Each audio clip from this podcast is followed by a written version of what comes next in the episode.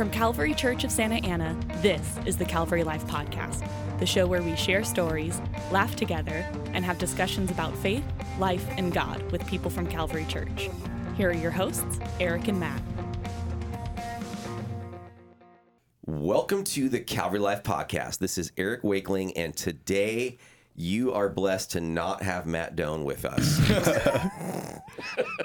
I mean, that came out. I meant like that you're going to be blessed to have the that came out exactly how you intended it to come out. Despite actually. That Mac is not here, you'll still be blessed. Yes, because you hear the beautiful tones of Robert Carter Woo. And Christian Hemmerling. How we doing? Yes, Christian, this is second week in a row for you, bro. I know. Whoa. I'm feeling spoiled. Yeah, you are. What did you talk about last week? I mean, I listened. I just want you to remind me. Oh, sure. That you knew what you were talking about.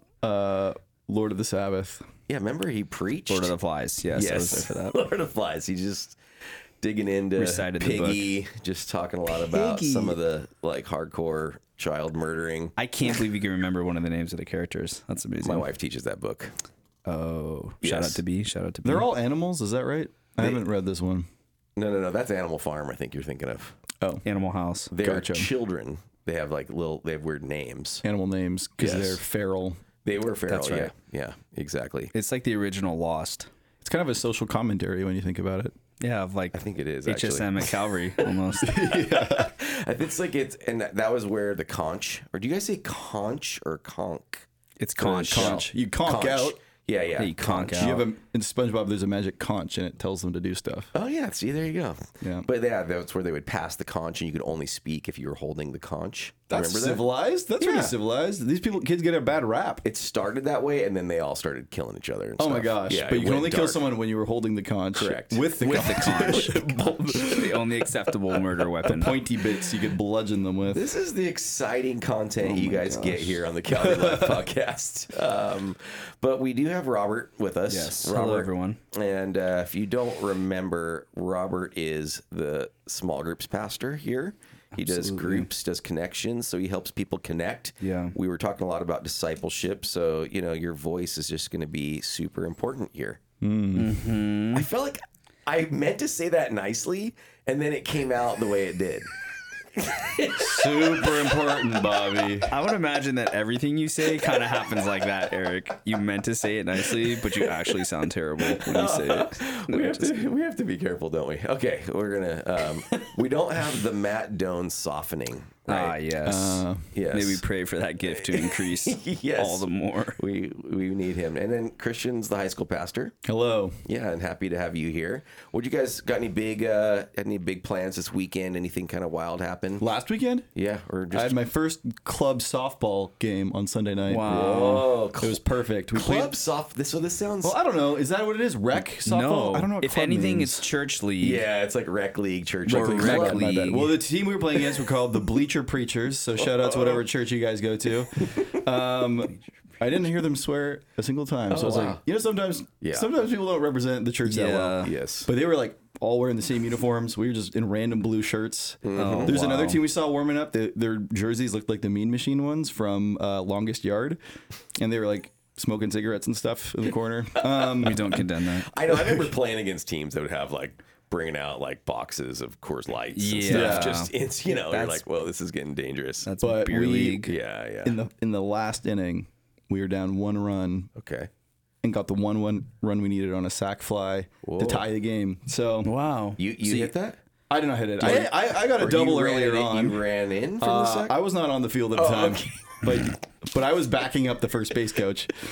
Wow, well done, man. Yeah. Did you end in a tie?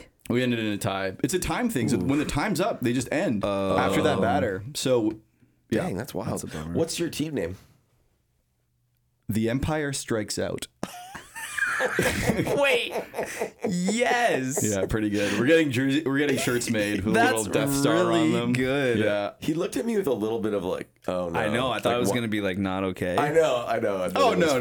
But it's just embarrassing. Like, little Star Wars. So what's your like current roster situation? Like, do you need more? We probably have an even 10 right now. So you're looking for that 11, 12. Everyone's allowed to bat too. You just obviously can't have everyone in the field. But okay. So Bobby's seems to be angling for a spot on this team. Yeah, we could try. Have you try out? Maybe. I remember when we had the Oneaters, which was ours, the one-hit wonders. Shout out. Yeah. Oneat.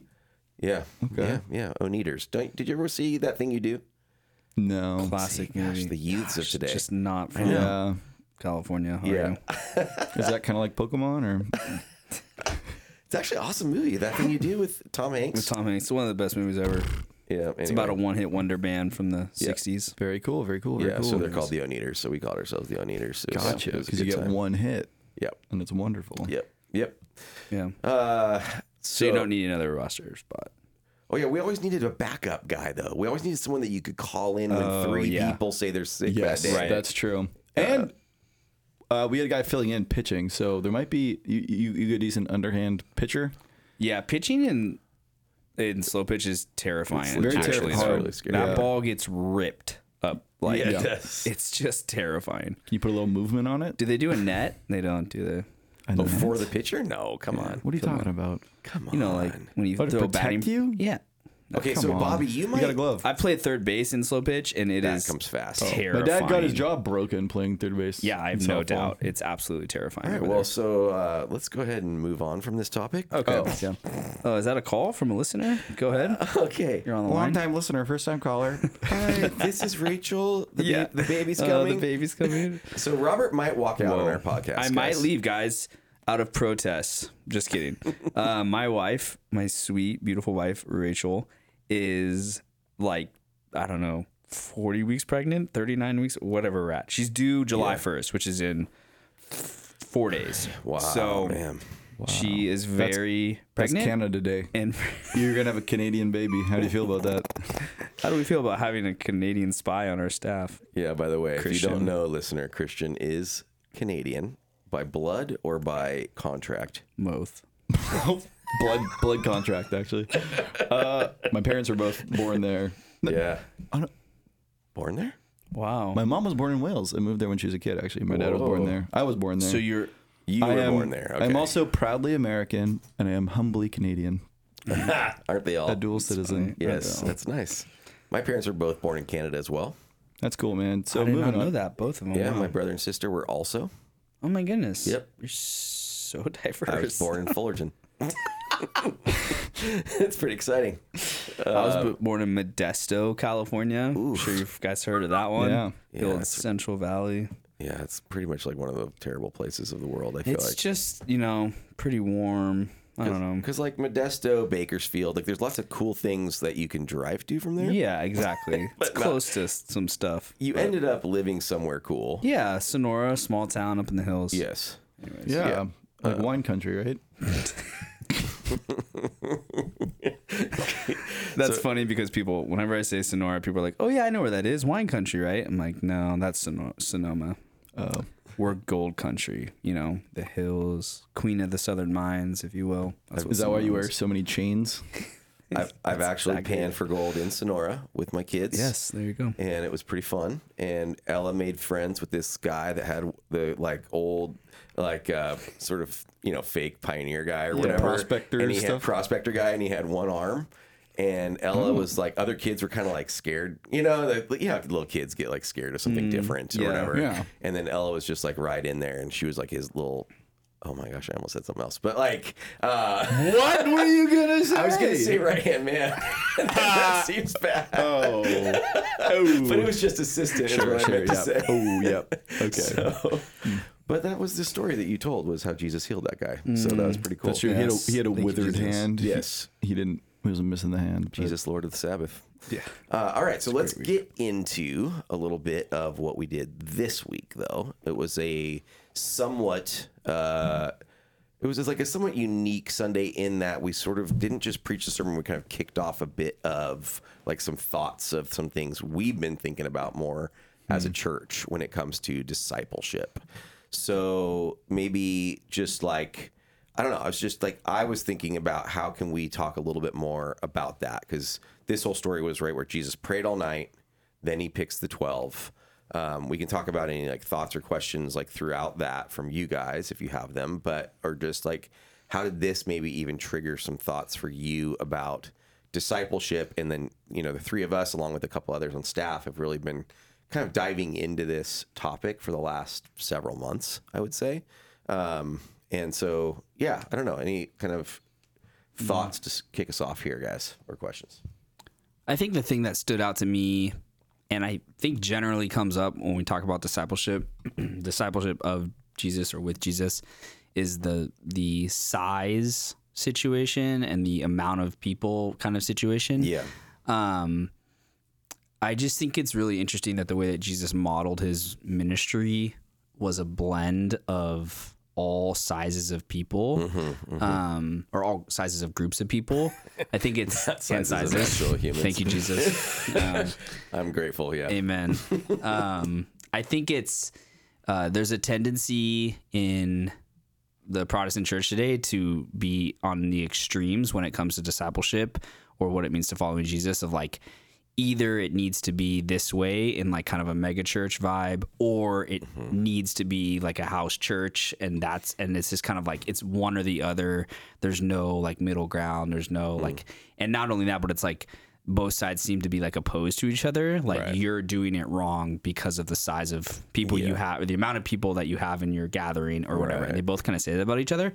And so I just think it's interesting that Jesus doesn't model that. He models like a blend of all of that, you know, and shows shows ministry being done in all of those situations with all those different types of people. So I just think it's a fascinating place to put ourselves in, that we can't necessarily just use like, can't just use the numbers of people as like a crutch to be like, oh, like that's wrong because of this many people or that many people. Like clearly Jesus is not concerned with that, and it's not necessarily opposed to a specific number, but it is interesting that he clearly invested in a particular number of people more than others. Right. And I just think that is a very interesting challenge for us, that there's nothing wrong with gathering in certain amounts of numbers, but there does seem to be something special about, in his case, the 12. And so what does that mean for us? So I don't know. That was interesting.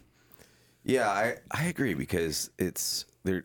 It does seem to say like it's a good thing to want to draw in the crowds. Like the crowds need to be able to see and hear from Jesus or about Jesus, let's say.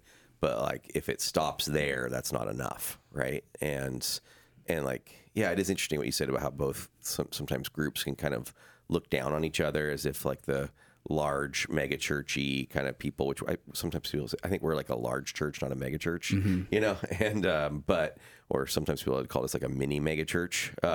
So like, that's where it's like, then it's like say, oh, you guys just don't have more people because you're not good at, you're not good at this, you know? And then those people are like, no, you have that because you're arrogant and full of yourselves. And just are into the show, and go soft on sin and, you know, whatever, that kind of thing. And so, yeah, I get that, but it's like, yeah, but it's like, even I know if I'm talking to 100 people, it's a little harder for me to be really specific about their needs than it is if I'm with 3 people, right? Like I can dig into like their stuff. I can be maybe even a little more direct on like sin or stuff they're dealing with, you know, when it comes to that. So, and I think what I've found particularly helpful right now in like leading groups or just having conversations with people is giving space for the pushback. I love to hear the ways people want to push back against what I've said or want to like ask questions about it. And in the largest of situations, you don't get that opportunity, but in small situations, you do get that opportunity. Yes. And I think that pushback and questioning, at least for me, I know that that's how I work out a truth and whether or not I'm understanding it or not. So if I can't engage that way, I have a hard time actually understanding it. And so I think a smaller like group, you know, the 12 or whatever, gives an opportunity for that. So I just, you know, I think it's brilliant. I actually thought, like, did Jesus steal this like marketing strategy from somebody? Like, was there already like a clear, like, hey, if you want to spread the word, you want to like break it into chunks, or was he the first one to do it in this kind of way? Or, you know, it's interesting. Obviously, I think like Socrates, the way that he taught was like in small groups kind of thing with lots of questions and stuff like that. So the Socratic method. Whoa. Wow. Thanks for your contribution. Hey, Christian. This is Christian signing on. Yeah, I think even Socrates, though, has had like these times as he's in the agora or whatever, like in the public forum, just kind of like speaking out to everybody. Right. And then it was like other times when it was a little more back and forth. It might have been back and forth even in that context. But I remember that was a pretty kind of big area. It's just, that's interesting. Yeah, I don't know. Because I know in like even in the Old Testament, like the way that sort of how God was like a God of like order in some way of like people with like the tribes, you know, when they were wandering in the desert, even and how they would like have the tribes and their camps would be set up in like certain ways and certain spots around the tabernacle. And I don't know, it seems like then those people, then the whole Jethro advice to Moses thing about like you should have these judges or whatever appointed to like listen to the needs of the people in smaller chunks. Like it's not good that Moses was just sitting there like listening to all of them, and probably just overwhelmed. So you see some of that like throughout even in the Old Testament, I guess a little bit. It wasn't quite sort of quote unquote discipleship necessarily. It puts forth a good question of like how best to instruct a group of people, and especially how best to instruct a group of people towards transformation. And I think like you just mentioned those examples of like, yes, there's room for the big conversations or big instruction or big, you know, corporate thoughts and gatherings, but they're definitely obviously in human history. And we see in discipleship, I think there needs to be a move down to the smaller groups in order for something to be digested well. And then for transformation to come. Yeah. I feel like there's the temptation, or as you were teaching on it, a lot of, if you're running a ministry, then often you are on a platform talking to a lot of people. And maybe Bobby, it's a bit different because you get to meet with life group leaders, but then you think, well, that's my role is to address the flock.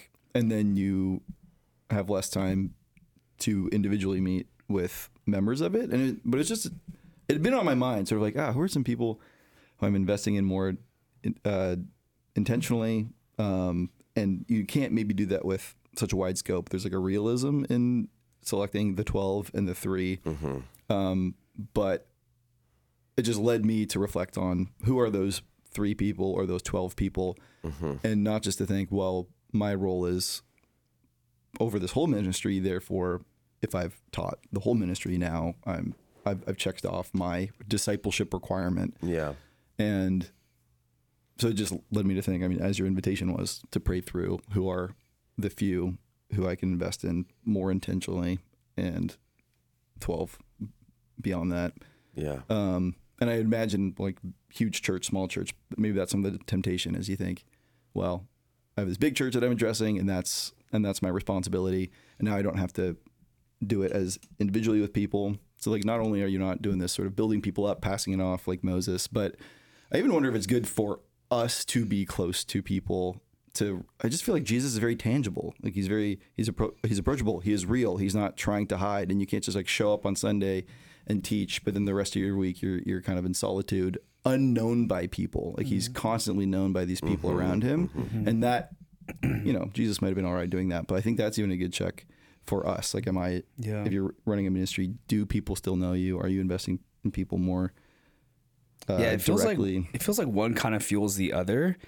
I know for me, it's hard for me to connect with a speaker if I don't have any relational credit with that person. Yeah. If I don't know them well, like, unless they're like a super charismatic, just amazing, anointed preacher, teacher, whatever, any kind of speaker, unless I have some kind of connection with them, it's hard for me to like hear them because I don't necessarily know what are their stories based in, what are their, you know, whatever. Where on the inverse, when I am connected to the speaker, I feel so much more like willing to go where they want to lead, I guess. And it's just interesting to think about that. Like Jesus is with kind of moving in and out of these different circles and sizes of groups of people, and just the relational credit that he had with all of these followers is just like kind of remarkable to think about, because like he was doing miracles for them, and they were seeing this, and he was teaching them, and he was with, like, he was truly, like you said, with them like all the time. Yeah, so when he got up to say something,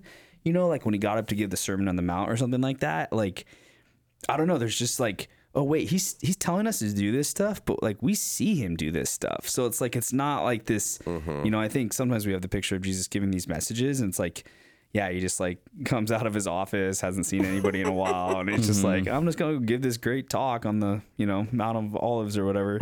And then goes back into seclusion. Like nobody's, it's like, no, he's like living out these words that he's bringing. And I think that's just like that.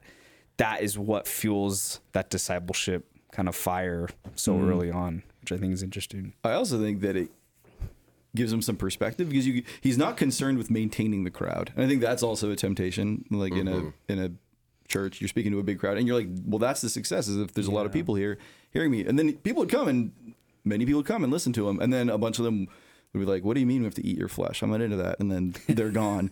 And then the disciples stick around and they say, well, tell us what you mean by that. Right. And but he has this long view of I'm establishing a new kingdom. I'm going to establish a church. I need leaders who are going to be equipped and empowered to do that. And that's why I need to disciple them.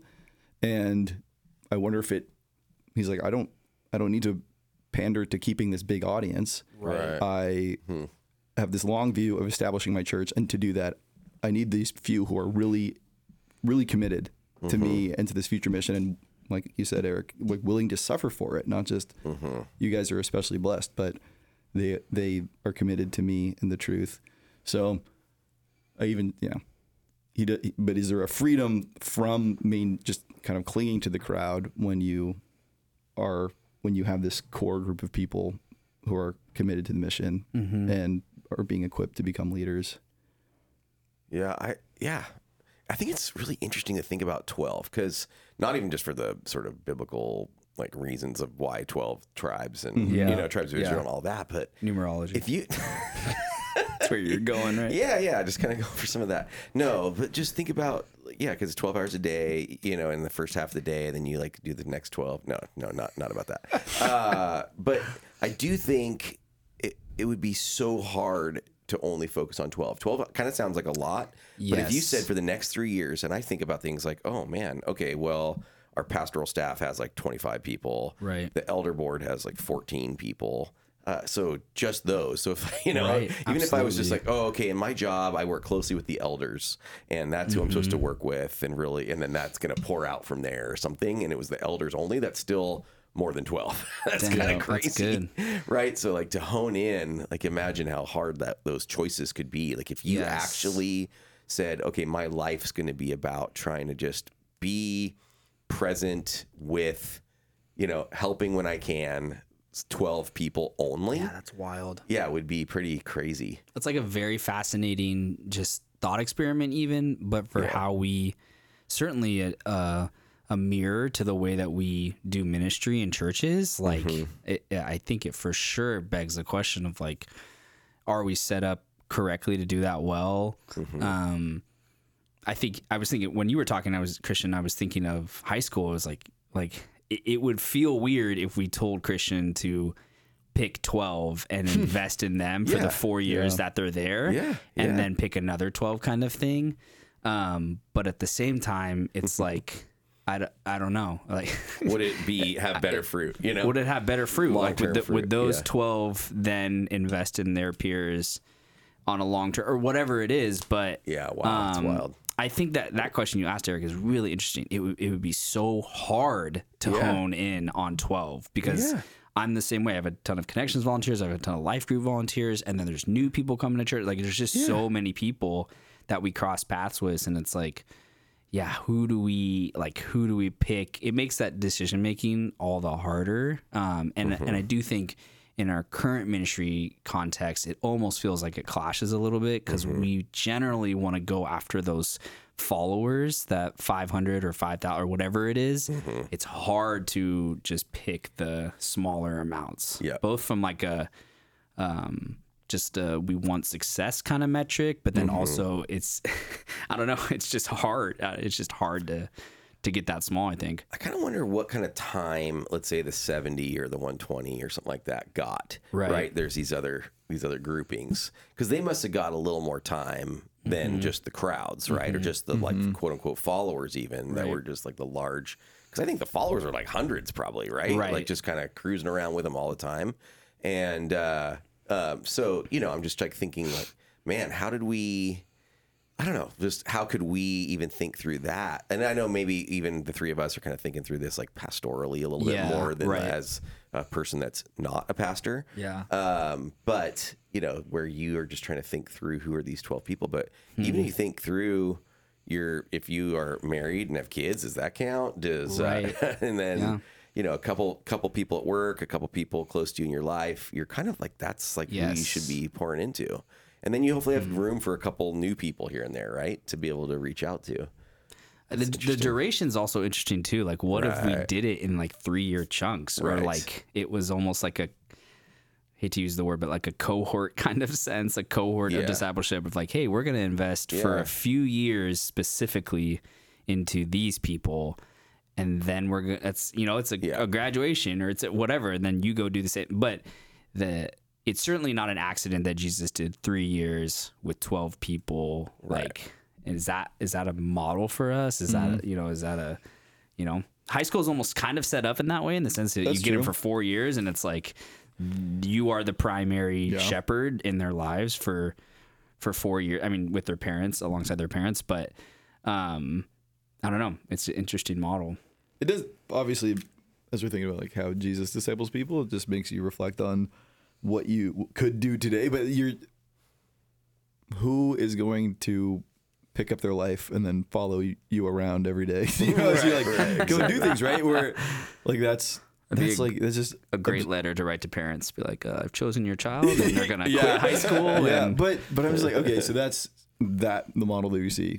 Your life is just on the road with Jesus, doing what he's doing. Yeah. So then, and then when we think about discipleship today, it's not a bad thing. We just think, I'll try to get coffee with you once a week or once every other week and talk about what's going on. And you're just like, okay, that's maybe a great place to start. But like, it just feels like that's scratching the surface. And even how much of maybe discipleship should involve the non-spiritual things, the non-church things, like your normal life, teaching them how to live it unto the glory of God. Like are you just over for dinner with the family and witnessing normal life in that household, or experiencing bad customer service, and how do you act? Right. How do you respond to life as it comes at you, right? Yeah. So that's where, and then traffic. And that's why when I was talking about the, you know, when Jesus is giving the Beatitudes, it's not like just it's not some message that they've seen it embodied through him. So it's not like they've seen the bad customer service and how Jesus would respond, you know, it's not like they're not just hearing words, you know, but he had so much time with them, so he could embody everything that he was telling them. Right, so I don't know. That's why it does seem this along the way, kind of as you go, thing is so important, but how can we incorporate that in a world where we're just not really going to be able to have people live with us? Like that's just not like a reality that's going to happen. That's one of the things I say with life groups is we're essentially trying to recreate the like first century marketplace, you know, household vibe where you just were constantly with like your family, you were constantly with other people in your little community or kibbutz or, you know, whatever it was. And that's just not the case anymore. And so as pastors, at least in the church, we're trying to essentially recreate opportunities for these life connections that just so rarely exist today because of the rhythm of our life. Yeah. You know? Yeah. I think one thing too that they saw, which was interesting, like right before the Sermon on the Mount was this story in the Luke flow. And so these guys all just saw Jesus like pray all night and then, you know, whatever that looked like. And, and then he's like, okay, now pray like this. And so they're kind of like, oh dang. Yeah. He does this. He doesn't pray like the religious leaders, or he doesn't pray like the person trying to look cool. You know, I've seen the way he prays. And in solitude, right? And so it is interesting, even, I don't know, just any kind of thoughts on that methodology of this pray first methodology, because that was kind of like the core point of the sermon, I guess, whereas like discipleship's kind of like this broader thing that we're trying to encourage people to like have someone you're discipling and have someone that's discipling you. But that pray all night part, I don't know, anything stand out for you guys, or questions or thoughts on that aspect? It's a big choice to choose, well, for Jesus to spend a few years with someone. I think for us, it's like, I feel like it's just do that or take a day and pray about that. That's a serious thing. And often I think we get a charge. We'll hear, go and make disciples. Like all of us are meant to make disciples. And we think, okay, yeah, I should do that. But what's kind of the step? Yeah. And it could be joining a ministry that does that. And it's like, yeah, we have awesome leaders who disciple students in high school ministry, middle school, below, right? That could be the step, but it could also be, I'm going to pray and see who the Lord wants me to connect with and see if they might also want to meet with me and pick 3 people. I just felt like that was a good idea. Go spend a bunch of time in prayer and connect with the people who the Lord brings to your mind. Yeah, exactly. I know it's like so funny because I just think like people don't actually do that, right? Like I don't know. Yeah, the prospect of like the idea of actually praying all night for a monumental decision sounds so foreign to me, and I think to most people. Yeah. Like I know that when I have big decisions or things on my mind that are like coming up, it's like I'll kind of move in and out of that prayer like throughout the day or some or the weeks or whatever it is. But the idea of like spending, which I'm sure Jesus did too. I'm sure he wasn't like, oh yeah, I got to do that. I got to cram for that disciple picking, thing. I'm just going to stay up all night tonight, all nighter. We've all done that. So I'm sure he's moving in and out of it, but then dedicated an entire night before, presumably going to do that.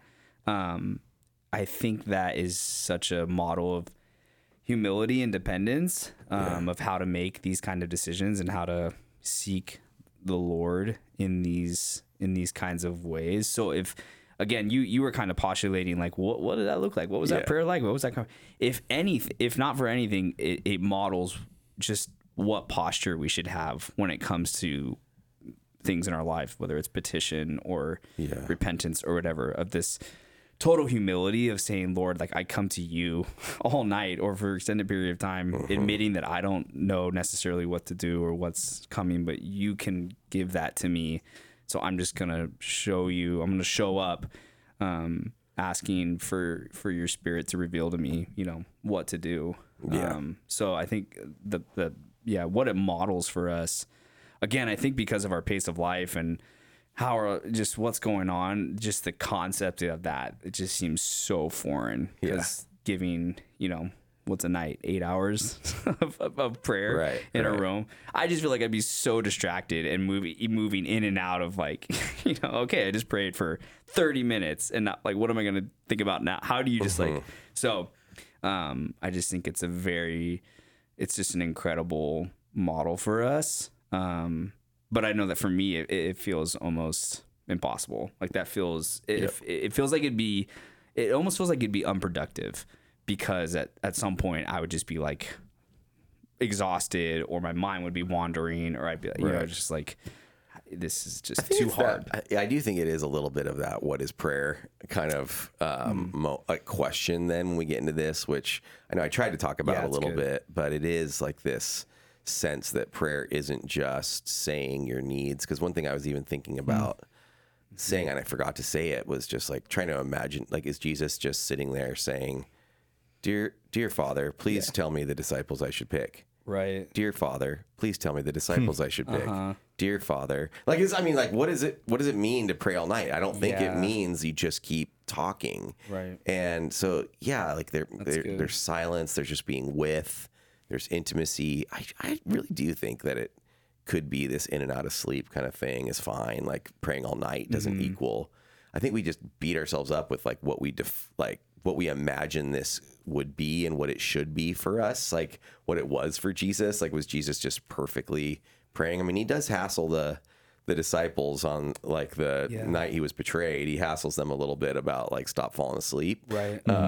But that was a little more like kind of maybe a little more intense moment. But I was wondering, are these the two events in which he prays all night? He'll go off early in the morning to pray. But I'm wondering if there's another. I know. I'm trying to remember. That's recorded. Yeah. I mean, he prayed. Yeah. I don't know. I'd also imagine, I mean, he's a single guy, 30, doesn't have kids. Like, he's got some energy. Right? Got some energy. And like the thing he has to do the next day is pick the disciples. So Is it like, oh my gosh, I got my big presentation at work tomorrow, and like unstable night, or my kids are not, I'll have to be awake to feed them or whatever. Right. Could God talk to you if you took a day to pray? You know, like. Could he have slept from like 5 to 8? Just got a few hours. A little pre-nap. Right. Yeah, but once the sun came up, he took a nap because work doesn't start till 10 in Galilee. Yeah, so exactly. Obviously, it shows that this is very significant. Like with this and the Garden of Gethsemane, it's like this is very significant, and I need the Lord's guidance on this choice. So there's this night-long preparation for that. It's like, do you have to go do it at night? I think not necessarily, but take dedicated time to earnestly ask who you should be discipling. I think the question you asked of should, or what is prayer, or what was he doing in prayer? Because it says he prayed all night. Mm-hmm. But clearly there was an expectation that he had that God was going to speak to him. Yeah. And so, like you said, that prayer is not just us going and like reading our lines and this is my wish list or this is what I need or whatever. Mm-hmm. Jesus went into that specific night and moment expecting an answer from God for the next day. And I just think that's a fascinating shift, at least in my own prayer journey as of the last, 5 years, expecting that God can actually like speak to me, give me something back. Yeah. In order to do that though, I have to be listening and I have to be like in a posture and available and understanding how he might speak and understanding the kinds of things he might say. Because often I feel like maybe God said something, but it's just my voice, or sometimes the enemy is trying to distract me and it's something else. But it's just interesting that he went into that moment saying like, oh yeah, like I'm going to pray. I'm probably going to say something. I'm going to be with my father. That's obviously a huge part of, his life, but I'm also expecting to hear from him. And that's just very, I know I am a pretty loquacious human being and like to say a lot of words. I often don't go into prayer settings where I'm just like, okay, I'm ready to hear. I always feel like I have to say the right thing first before God could speak something to me. Like I have to ask the right question. Oh yeah, like, say it the right way. Prime the pump the right way. Be like, okay, like, am I in the right? Okay, now he'll speak, that kind of thing. I've acknowledged all these truths and now, Lord, you are free to speak to me. Exactly. I know, I get in that. It's I get like that in my head too. Open sesame kind of situation. Yeah. Oh man. Yeah, I do think, like, I wonder if it's not like Jesus also went into that night of prayer with just zero clue. Like who he's going to choose, probably. I don't know. Again, this is conjecture, but it's like maybe it was more like to get a piece about what he was sensing already. Yeah. Maybe there's a few borderline guys, whether like. Yeah, what if he was going to go for 14 instead of 12? You didn't quite make the cut this year. But the Michael Jordan who got cut from the JV team and came back. Exactly. Started his own church. That was Philip. Yeah. Yeah, exactly. No, dude, that was Matthias, right? Matthias, yeah. The number 13. Yeah, number 13 who got chosen by Lotz later. The rotation. I wonder if rotation player. That whole time he's like, that's the other method. Stay all night praying or just... Or roll, just roll the dice. We'll give you a list of everyone at church. Whether you want to go to college, just either pray all night or cast lots. I remember Diddy would always say this, Dave Mitchell would say this expression of temporary practice, timeless principle. So when you're reading the Bible, it was a temporary practice. So it doesn't mean it's prescriptive exactly in its way, but there's a timeless principle within it. And so I wonder if this is a little bit of one of those, like praying all night before a big decision or before you're going to disciple someone. I don't know if that's like actually the point of the passage at all. At some level, like the passage isn't like a directions of how you should choose who you disciple necessarily. Right. I think we can kind of learn from that and be inspired by that. But, I think this was a practice that Jesus did at that time, but it's a timeless principle that we should pray before big decisions that we have, right? That we should seek the Lord for who we're going to kind of pour our lives into. I think that's important. So I don't know. That kind of helps me. It's one of those little sayings that still stuck in my head from the Diddy. I like that you mentioned too, you didn't spend all night just analyzing the resumes. Yeah. The qualifications by which other people would be judging them. But I do think that there's some intention into who he chose based on who they are, or maybe their capacity for faith, or like Peter's boldness. And so there were things in them that were probably reasons they were chosen, but not things that the world, quote unquote, would judge as worthwhile. Yeah. And I don't know what the laundry list of those things are, but it's, or even like being a fisherman, there's plenty of great qualities about that, that you're fearless, or right. that you are disciplined and determined, mm-hmm. or you understand what it's like to rely on the Lord for your provision, right? Like mm-hmm. what about them did he see that resulted in those choices, in their emotional capacities, mm-hmm. and their personalities, mm-hmm. and their gifts that were just overlooked because they weren't as good at school. Mm-hmm. But really there might have been like 120 of those, let's say, or 70 of those that were that kind of fit the qualifications, and mm-hmm. then he's like, right now, how do I get to the 12? Maybe that was qualifications. Maybe that was the prayer part. Yeah. He's like, oh man, I got my credentials down to 70.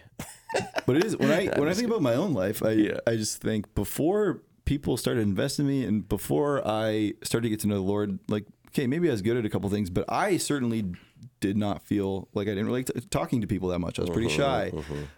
Definitely not interested in speaking in public, and definitely didn't feel like I was very knowledgeable about scripture or whatever. I'm just like, I would overlook myself. Like I was just the kid alone, shy in high school. But then the Lord got to know me, and I got to know him. And then there were mentors of mine who invested in me and grew something that wasn't previously there, and maybe they're like this baseline ability. Yeah. But it was just really humbling to go back and you read about these disciples, but just I think in my own life that I would have not picked me if I was just looking for like the best and brightest. Like I wouldn't have picked me. And to look at who someone could be, and even that could glorify God even more, to see the weak put the strong to shame, because you can see that it was God who did something, and that he is going to be glorified. So I just think that was such a good thing to bring up as we think, okay, who are my like all-star people at our church?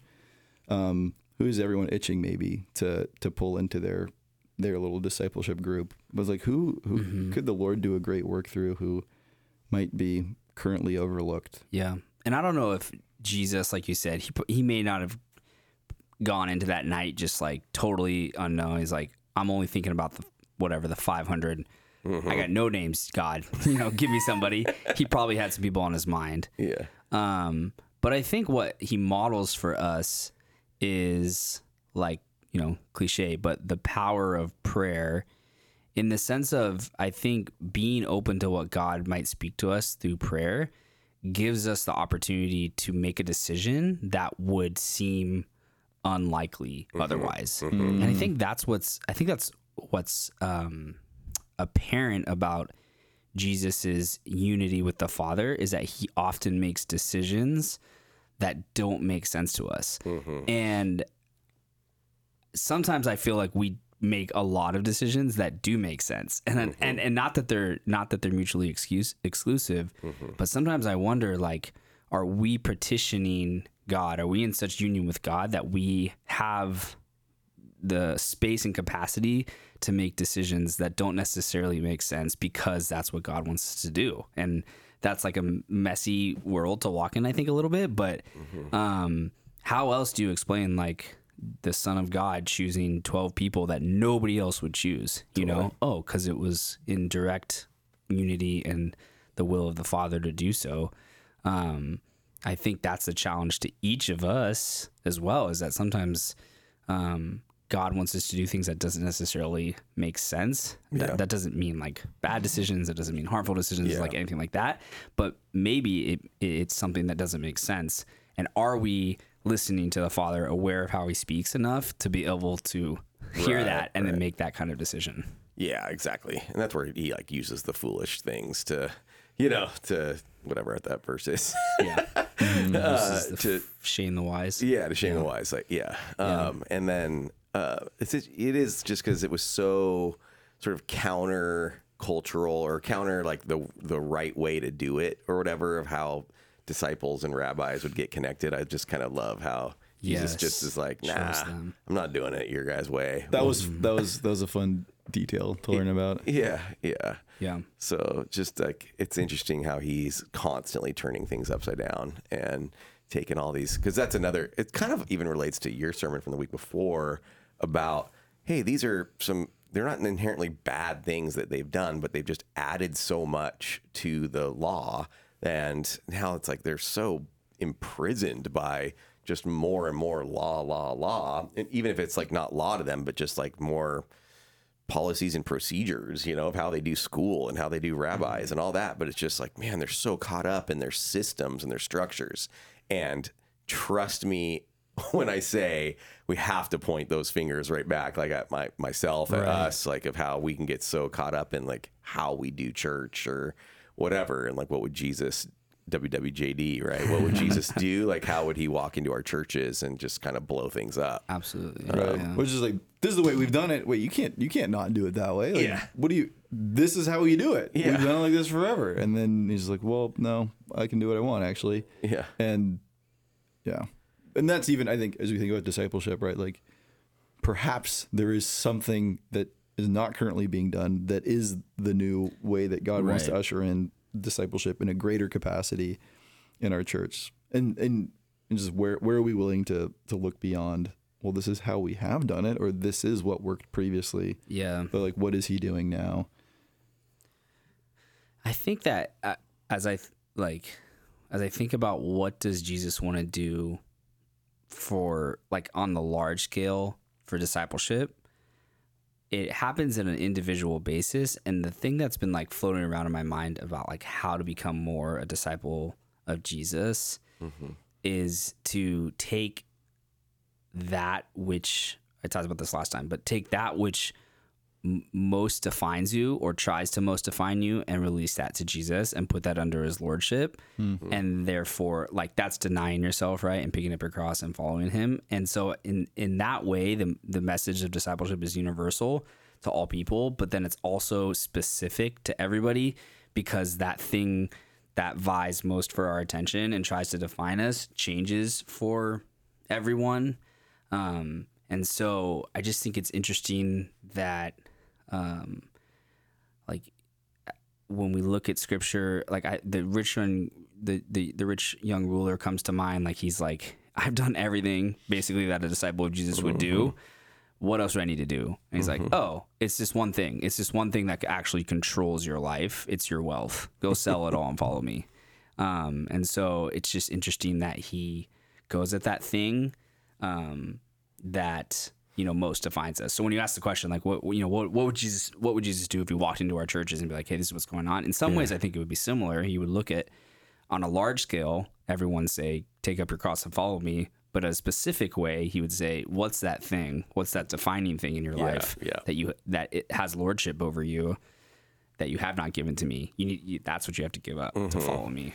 And it might not even mean that thing is bad or that everybody then has, like the rich young ruler story, right? Like it's maybe doesn't mean that everybody has to give up all their wealth and follow him. But for that guy, that was the thing he was holding on to. And so it's like, you know, if he was asking, you know, me to give up whatever, I don't know, surfing or something like I should, you know, I don't know. I try to think of like, what's this thing that you love? You have to give up YouTube, listening to U2 and follow me. Jesus says, you know, totally. You know, Christian, I guess SpongeBob or something. I don't know what he cares about. Exactly. It's hard to tell.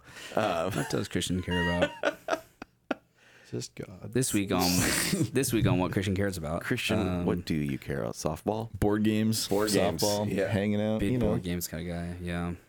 Yeah. I think that's, I don't know. That's kind of the, which I think is interesting. You mentioned this as well on Sunday, Eric, but like, these guys didn't win the lottery and getting to come follow Jesus, which they didn't know at the time because really this is a redemptive story for them because they weren't going to be disciples. They didn't have a rabbi. And then that transforms like, you know, they're a little bit older. They're already working their jobs or apprentices or whatever.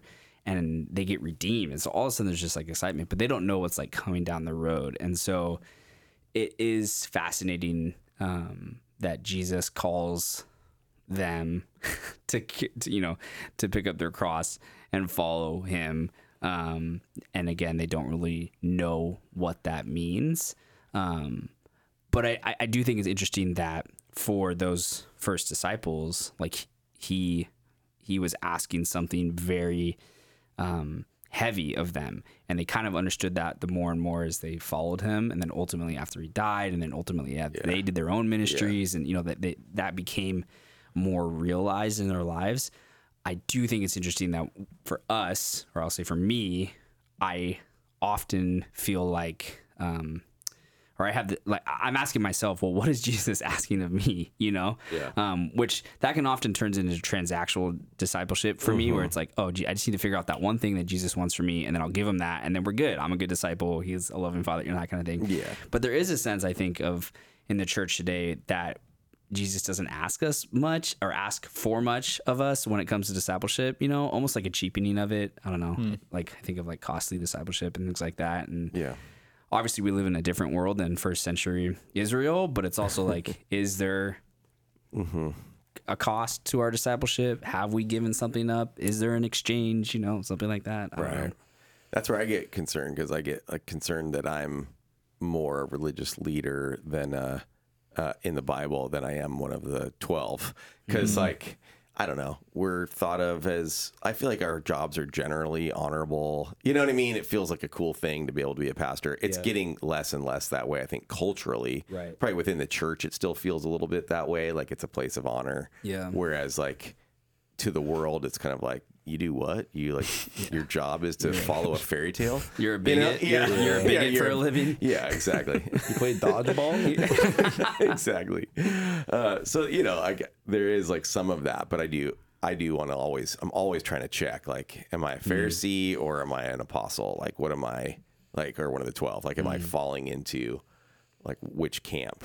You know, and make sure I'm trying to like double check. I mean, and even the disciples struggled with pride and power and prestige, you know, their position, and do we get to sit at your right hand and all of that. So it's like it's a universal kind of struggle for some of that, like that some of those people have, but they seem to be teachable, whereas the religious leaders were not teachable. Hence they were a disciple, a learner, a student. Interesting. Yes. I think too, just to transition us a little bit here, then it was like, hey guys, this is what we need to be doing with our lives as a church and like as people part of this church, that we now need to go pray about it and actually do this. Cause I feel like what God is calling our church to be about is less spectator ministry and more and less, pastor expert kind of to people ministry, you know, but more to one another kind of ministry. And so that's kind of like the that's like just the sort of shift that was announced at some level that we want to be about, but we just need to keep talking about it now. But and so with that, you also, it seemed very important to communicate. So many people disqualify themselves from the capacity to disciple people, and I just feel like that could be worthwhile. This because you mentioned that and you just had a moment of encouragement. Yeah, but it's like, okay, well, I don't know what does equip us to be a disciple, I guess? And how do I know like where to start with that? I could stay up all night praying, and then they put three names on my mind. But then I don't know, like, what do I do? And how do I know if I am ready for that or not? I mean, I think I look at the 12 at least, and I think about this, like what qualified them was being with Jesus for a little while.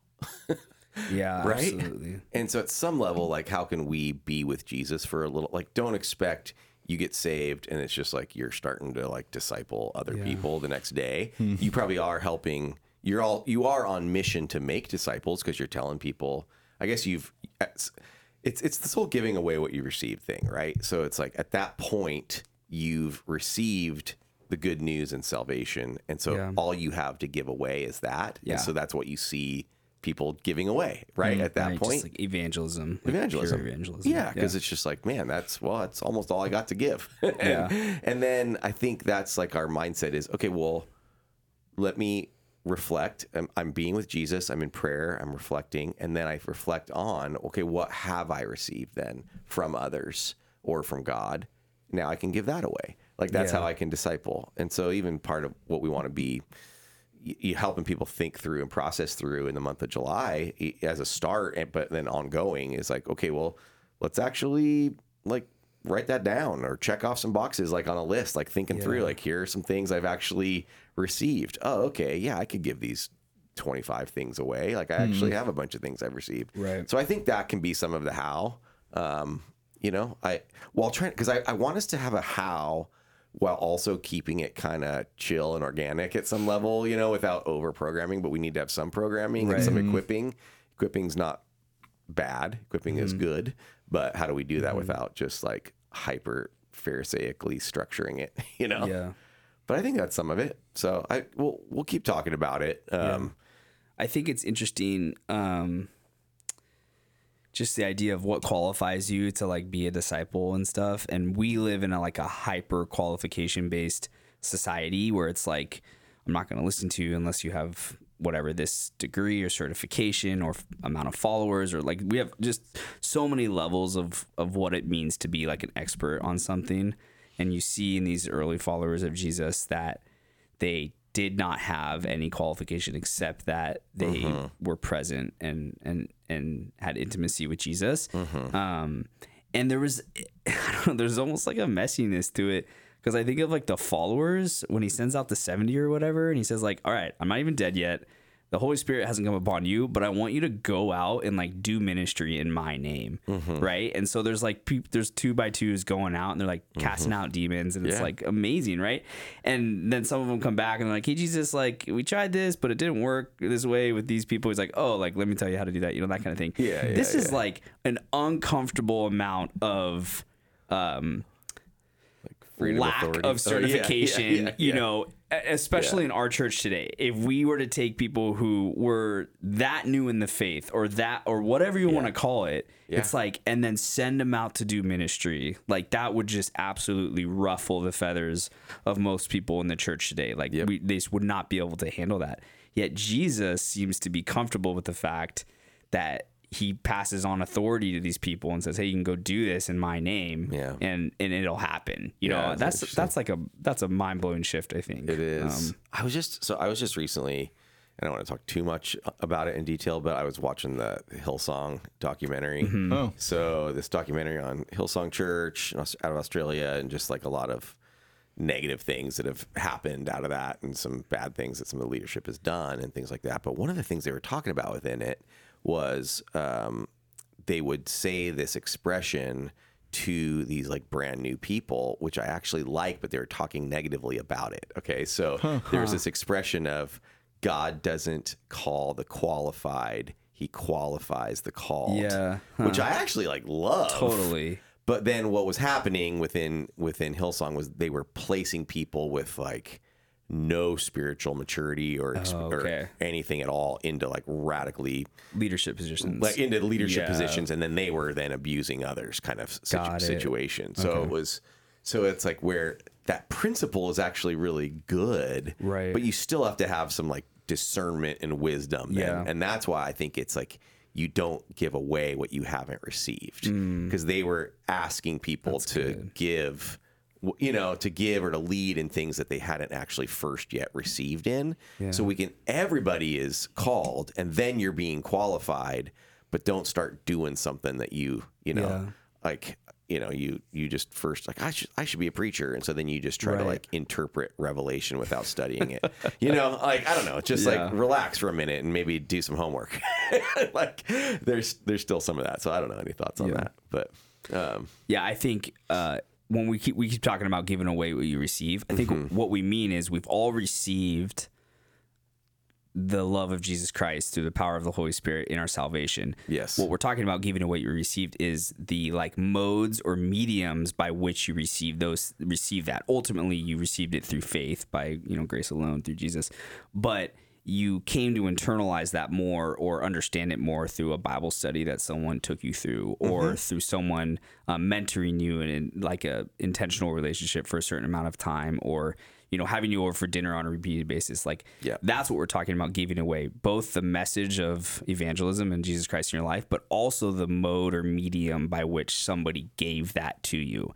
And that is what like we find in our church here at Calvary, is that people feel like they don't have anything to give away because they don't conceptualize the way in which they received discipleship from other people. And so we have found, like you've talked about, you talked to different people at our church, and we've kind of all been on this journey trying to figure this out, we found that people are spiritually rich. They just can't quite put to words how they received all of these, all this great thing that bolsters their faith and pushes them along in their discipleship journey. Yep. And it's there. They just have a hard time putting words to it.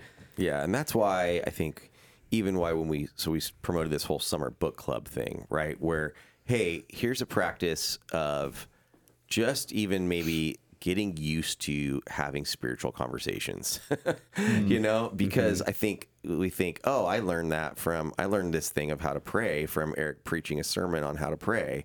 And then I was praying that way, but I can't go preach a sermon on how to pray. Right. Sure. Duh. That's the mode or whatever. That's the way the information was communicated to you. But like, if your friend just talked to you and said, hey, here's some ways I've like found like that is helpful for me in prayer when I do this, like then that's like way more normal. And like, yeah, you can then have a conversation with another friend about that. Yeah. Oh, this was helpful for me in my journey of prayer and trying to understand how to talk to God when I'm not actually seeing him or hearing an out loud audible voice back. Like, what is that? That's confusing. So, you know, it's helpful to have somebody that's like, well, here's what this journey looks like, and you don't have to preach a sermon. And so we like asked you on Sunday, hey, buy this book or get a copy of this book, What If Jesus Was Serious by Skye Jethani. And it's all about what if Jesus was actually serious about the words he said in the Sermon on the Mount. And so it just kind of goes through really like visually. It's got pictures, doodles. That's a big selling point for me. Yeah, absolutely. Simple chapters. Just like couple page chapters too, where you're just like all the lines rhyme. Yeah, it's an iambic pentameter. Hey, there you go. But yeah, like, and then just, but the point isn't the book. The point is just talk to somebody about some of these things, and it's like, hey, here's a reason to have a spiritual conversation. Hey, you know, even if like they told me at church to buy this book and talk to my friends, you know? And so just like start a conversation with a friend. It's cool. Like go for it. And that's like, we kind of joke about it, but again, I think that's, we are trying to recreate a religious society in a non-religious society. Like we're trying to recreate the first century is like context of people who followed Yahweh, you know, people of Israel in a secular society. So it's like, we joke about it, but it's like, those are the kind of things we have to do. That's the kind of intentional verbiage we need to do, because we don't just always have spiritual conversations now. We're not just going to church 3 times a day or going to temple every night or whatever it is. Right, like that's just not happening. So we do have to be intentional about it, even if it's like funny or, you know, awkward or whatever. Yeah, exactly. Exactly. And so hopefully this can help you, and then you can then keep going with that. So I encourage you to try that. Or you got a nugget in there for us? Just Part 5, titled "A Prayer for Losers." Whoa! You gotta get the book to see what that's all about, though. We actually sold out. We only bought we got 100 of them, and we sold out of them on Sunday. Nice. So we are getting some more, and you can obviously find it wherever on your favorite online retailer. But yeah, so the podcast today is sponsored by Skye Jethani and What If Jesus Was Serious. Do you know this person? So no, Skye Jethani, you owe us now many, many copies of your book for free, please. Or a visit to the Calvary Life Podcast. We'd love to have you join us. You're an accomplished podcaster. That would be awesome. Yeah. Can we bring Phil Vischer too, right? No. Don't they do it together? Yeah, they do it together, but no thanks. I don't think it's that funny. The VeggieTales guy. Yeah, I know. Shots fired. Hot take right there. Wow. I know. I'm sorry. That was a hot take. Wow. I don't know what the beef's about.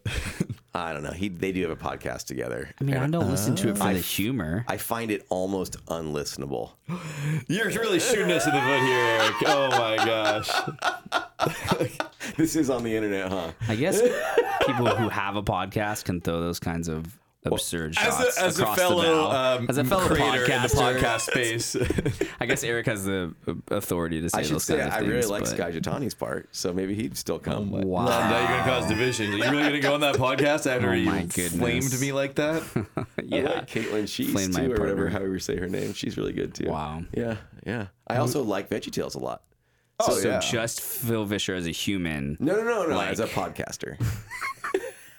Take some notes from us. Dang, sorry, guys. I apologize. I mean, I need Matt Doan here to tell me to not do that stuff. Wow. Christian Hemmerling is not associated with the previous comments. Yeah, exactly. They do not reflect on a waiver. They do not reflect on Calvary Church as an institution. These things are going to be online, however...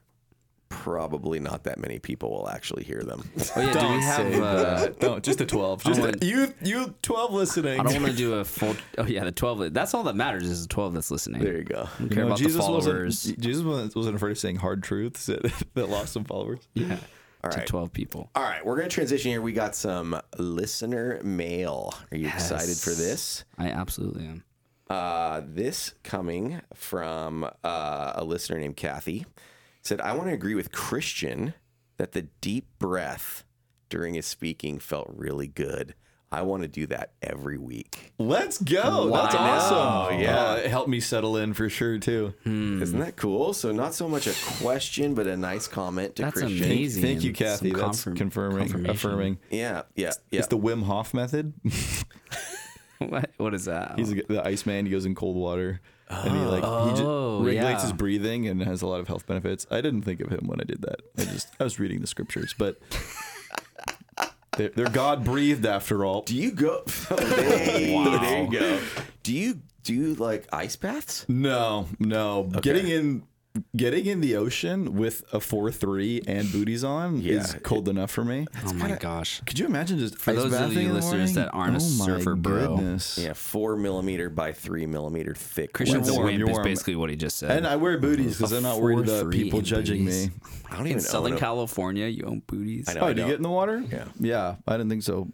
I do own booties. I don't have a 4-3. I would wear booties if I went to like Sano just because I hate the rocks like crushing my feet. Oh, that's the worst part. On the coldest days, booties are sometimes needed because my feet will be so cold that I won't be able to feel the board. Yeah. It's like almost like just you're standing on rocks. Yeah, I've had that experience.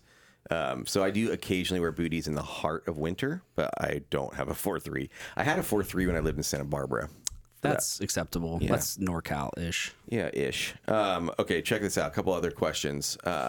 One, now you can choose if you decide that you want to answer this. I don't have an answer actually off the top of my head for this. So I'm a little terrified of this question. Are you ready? This is from Katie. What is your favorite thing or quirk that your wife does? Oh my gosh. That's terrifying, dude. She's trying to get us canceled by our own spouses. Let's see. At least Robert and I have spouses. I can probably say that Rachel may not listen to this one. Oh, yeah. I'll definitely send it to her. Oh, my gosh. Favorite thing or quirk. Yeah, not favorite. Like thing you're annoyed by. Yeah. Mine is Bea wears a sweatshirt even when it's like 95 degrees outside. So I think it's a quirk because it's a little bit unique, right? It's a little different. But she is always cold. And so I actually bought her for Christmas. So it was like... Yes, I'm cold, signed 24/7 or something. Me 24/7 or whatever. Yeah. Wait, was it quirk or what? Thing. Yeah, quirk or thing. Thing. Favorite thing that Rachel does. What's your favorite thing or quirk that Rachel does? Yeah, I guess it's maybe not a quirk, but she loves to nest and she has this like little face that she gets when she like wants to go into nesting mode. It's like a big like sigh and like and I just know immediately like she just wants to nest, which is like decorate the home differently or move things around, and she does such a phenomenal job. Like I swear the way she has our house set up and the picture frames and books and everything, it's so like peaceful and the colors are all great and it's like she does such an amazing job at it. But I make fun of her when she like gets this little sigh. She's like, and I'm just like, oh, you just like want to nest. You're like, I got to do some work now. Yeah, I got to. Yeah, what do I need to move? Tell me where to move it. Great question. You want to pass? I don't know. It's all right. Something Shannon does. Yeah, exactly. My girlfriend. Mm-hmm. I don't know. She just gets very grumpy if she's tired. Oh. That feels is universal. Yeah, that is relatively universal. I also do this. Literally everybody. Yeah. Wow. We could edit this part out, maybe? Yeah, sure. I didn't spend time thinking. I didn't think it applied to me. That's amazing. Oh boy. Okay, I'm gonna give you another question you can think about. If you ever come up with a good answer, you can, or you can just kind of move on. All right. This is from Tim Nellis. Okay, you guys, this is a question from Tim Nellis. Wow. It's kind of mean. It's to me. Is it a statement or a question? No, it's a question. It says, now that you are in the next phase, what part about aging are you most nervous about? What was the previous phase? When did you go to the next stage? I don't know, man. Are you 50? I'm 48. I'm turning 49 in August, so I'm year. Right, 27th. Year and 2 months away from being. How old's Tim? 50. Tim's like 38 or something. No, 44. No, he's probably like 44 or something like that. That's my guess. He's Josh's age. Is he not in the next stage? I know. He just wants me to have to read that question on the podcast. Now that you're in the next stage, maybe empty nester, well, almost empty nester. That maybe is the stage because I am just a couple years away from my youngest being in college. Are you going to turn 50 when you're an empty nester? Same year, right? I mean, yeah, like just before I'll turn 50. Whoa. Yeah, it's kind of crazy, dude. It's a big year. Oh, no, it is. Like, I think it is. That means it'll be the summer. She'll go to college. No, it'll be the summer before her senior year I turned 50. Oh, okay. And so, anyway, it's kind of wild. Time for another Iron Man then or something, right? I know. Well, Iron Man is sort of thought of as a midlife crisis sport. Yeah, sure. It's a total midlife crisis sport. 100%. That's why I haven't done one. Yeah. Same. So I've already done exact that. Exact same reasons. You know, so you got to do another one. Really? No, you got to do the Kona Iron Man, right? Yeah, but that you have to qualify for. Yeah, come on, bro. I'm not good at this sport.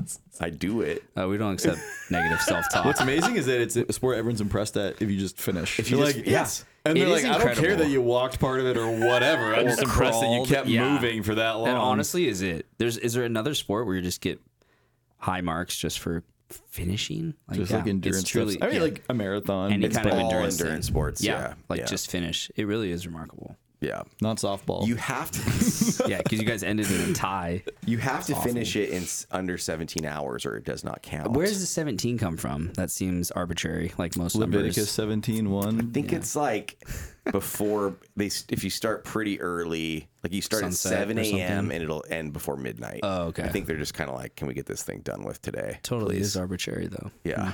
Yeah, I think they want it done in that day. They probably only have permits for that day and stuff like that. I bet. That's true, right? They close down parts of the road or whatever. Mm-hmm. Not like it matters at 1 a.m. Tell the sharks you can't come to this area. Yeah, I am having to think about like my knees and stuff like that. Like I'm not playing much basketball anymore because like I feel like my knees are gonna blow out. So I don't know, stuff like that. I'm getting old, guys. Yeah, that's wild. Yeah, isn't that crazy? So did you answer the question? Yeah. What part are you most nervous? I guess most nervous about. Being alone, injured by myself. There's life alert for that. Yeah. I'll have to get that. Yeah, we'll get you a life alert for your help. I've fallen and I can't get up. Yeah, those commercials. Dude. Little USB stick around your neck. Oh, boy. That'd be amazing to get our senior pastor life alert. That would be a good like 50-year-old gift. Yes. Like, so it's all like a roast. One foot in the grave. You know I would enjoy a roast too, so that'd be fun. We could arrange that. I know some people in the roasting business. That's true. That's true. I don't think I actually want those people though. They're too good at it. Exactly. Shout and you can Ben really Harris, tell when it's just like, oh, that was like you can't laugh at that. It hurt. It cut too deep. Yeah, you know, like, sometimes it would cut too deep, and that's what I'm afraid of. With I think Ben, Ben and RJ would be too. It would be too far. Gold. I was also mean to Ben this Sunday. Ben was the one I looked at when I talked about the book. Oh, I was wondering who you looked at. When I said it has pictures, like even, and I go, even you could read it, and he's like. And he like points to him, so he's like, me? Ben Harris? Yeah, and it was, and I'm like, yeah, you, dude. And it was Ben Harris. I was just like messing with him. It was fun. Incredible. He was sitting right next to Matt Hemphill and his dad, Randy. And so it was just oh my gosh. Wait, what about when you were like, and you're chosen, and you're chosen, and not you? That was just like a random. In general. Yeah. You know who you are, though. Yeah, exactly. Yeah, next time we can talk about predestination, election, and disciple choosing. When the people you choose say no, you're like, oh well, you're just not predestined then. So, yeah, there you go. Like the Jehovah Witnesses. Yes. Can you but for reals, think about being in that crowd and he picks the 12, and you weren't one of them. It made me sad when you said that. Yeah, I was just like, how do you feel? I mean, again, it's like I feel like they see the miracles, yeah, but they don't have any sense of like what it means. What's going on? Yeah, right. Like. But I think they knew, like, hey, this is our shot to be a disciple of a rabbi. That's a game changer. Like, you got to think there was an exact replica, basically, of Peter. Right. who, similar job experience, family experience, married, like the whole deal, and he just didn't choose him. Right. And you're like, he picked Peter? That guy's a hothead. He just, he, you know, he's always fighting people. Foot out of his mouth. Yeah. Yeah. You know? Cutting people's ears off. Gosh. Our pets' heads are falling off. Pets. Guy's got no chill, and you want him to be a disciple? Isn't that incredible? This is a tangent, but I'm always interested in Jesus' foreknowledge, his true man nature and true God nature, how much he knew in advance and what were the specifics. But like, did he know all the specifics of these guys' lives before he chose them? Like, did he know that Peter was going to do that? Did he know Judas was going to do that? It's just so, like, could you imagine going up to people and be like, hey, I want you to be my 12 best friends, but I know everything you're going to do to be terrible to me. Yeah. Yeah. And not only that, but then he still lives with them and loves them well. So it's just like, it's just incredible. It's incredible. It's an incredible posture. It's also interesting to think about the whole come follow me and I'll make you fishers of people or whatever. Like that's like that moment, even with the fish, like when they're fishing and he gives them the big catch and then he's like, you know, leave your boats and come follow me. And they do. That's just to be part of the followers, dude. That's not to be part of the 12. That should be part of the big crowd. It's after that story then that Jesus goes to a mountain and prays about who's going to be the 12. Dang. That was not 12 time. Not 12 time yet. Not 12 time yet. That's that is wild. Again, it goes back to that question of like Jesus asks all of us to give something up, not in the way of like, oh, I just need to like write a check or whatever. Yep. But he asks all of us to give something up in order to follow him. Yep. So if you haven't felt like there's been an exchange in your life, like, I don't know, how are you following Jesus? Yeah. I don't know. Can I tell you about one last thing? It's like a way I'm kind of discipling someone, and then we're kind of being mutual about it right now. So there's a guy named Max Grushevich, young guy, 21 years old, I believe. What a looker, huh? Oh, yeah, handsome devil. But we know him just to clear this up. Yeah, we're not being weird. We all know. No, he's a good guy. Grew up here, friends with his parents. I've been like kind of meet with him a lot over the last few years, whatever. And then, so Max and we met, and he was talking about like, hey, can we have something like more regular, like that kind of like helping me with. I'm trying to be both. I'm trying to like work out more, and I'm trying to like read my Bible and pray more and stuff like that, you know. And I was like, okay. And all of a sudden, this idea came to me, and we started a club called the 9 and 9 Club. Okay, we're the 9 9 Club. 9 9. 9 9. 9 9. No, careful. Not that easy. 9 9 Club. Not German. No. No, not German. Not no. It's confusing to say no. If he says not German, then you say no because your nine is no. Yeah. It's very confusing. But that is incorrect. Anyway, the 9 and 9 Club is where at 9 p.m. at night we text each other what we're going to do the next day spiritually and physically in the morning. Cool. And then we have to text each other by 9 a.m. what we did. Oh, my goodness. That's great. So that's that way, good accountability. Because there's this thing of like really solid planning, like the workouts, like workouts start the night before the workout, not the morning of. That kind of thing. That explains a lot for me. I keep trying to start them in the morning, and I always decide not to. Exactly. So anyway, we're trying this whole thing. We've been texting each other, and like, is it every day or we do it every day? I can tell. I can tell it's going to get annoying a little bit at some point or mundane. So I'm concerned about that. Needs to be a few times a week, maybe. But 9 9, so 9 and 9 Club, dude. Wow, that's great fun. What a great way to encourage people. Yeah. So that could be a way you like have a buddy or something that you guys help encourage each other to be physically healthy, spiritually healthy, both. But, you know, I got to keep going a little bit longer. So we'll see. Preach that. All right. Preach the good word. All right, guys. Thank you to Christian Hemmerling. Thanks for having me. Yes, thank you. Even though you're Canadian, we appreciate having you here. No, I like to call him Chinese-French Canadian because he lived in China for a bit, and then everyone's French Canadian. That's not true. And then he's American. No, everyone in Canada is French Canadian. I mean, he is East Coast. That's what I'm saying. Everyone East Coast. Toronto's not French Canadian. It's not French Canada. Basically French. He's Chinese, French, American, Canadian. I feel you. I understand what you're saying. Robert Carter from Sonoma County. Yeah, whatever. I'll take it. We'll receive it. Yes, gold miner extraordinaire. Yeah, I've dealt with it my whole life. And thank you, Robert, and thank you for listening to the Calvary Life Podcast. Thanks again for listening to the Calvary Life Podcast. If you'd like to share any of your thoughts, please reach out to us at podcast@calvarylife.org. You can find out more about the show on Instagram @Calvary Life or on our website at calvarylife.org/podcast.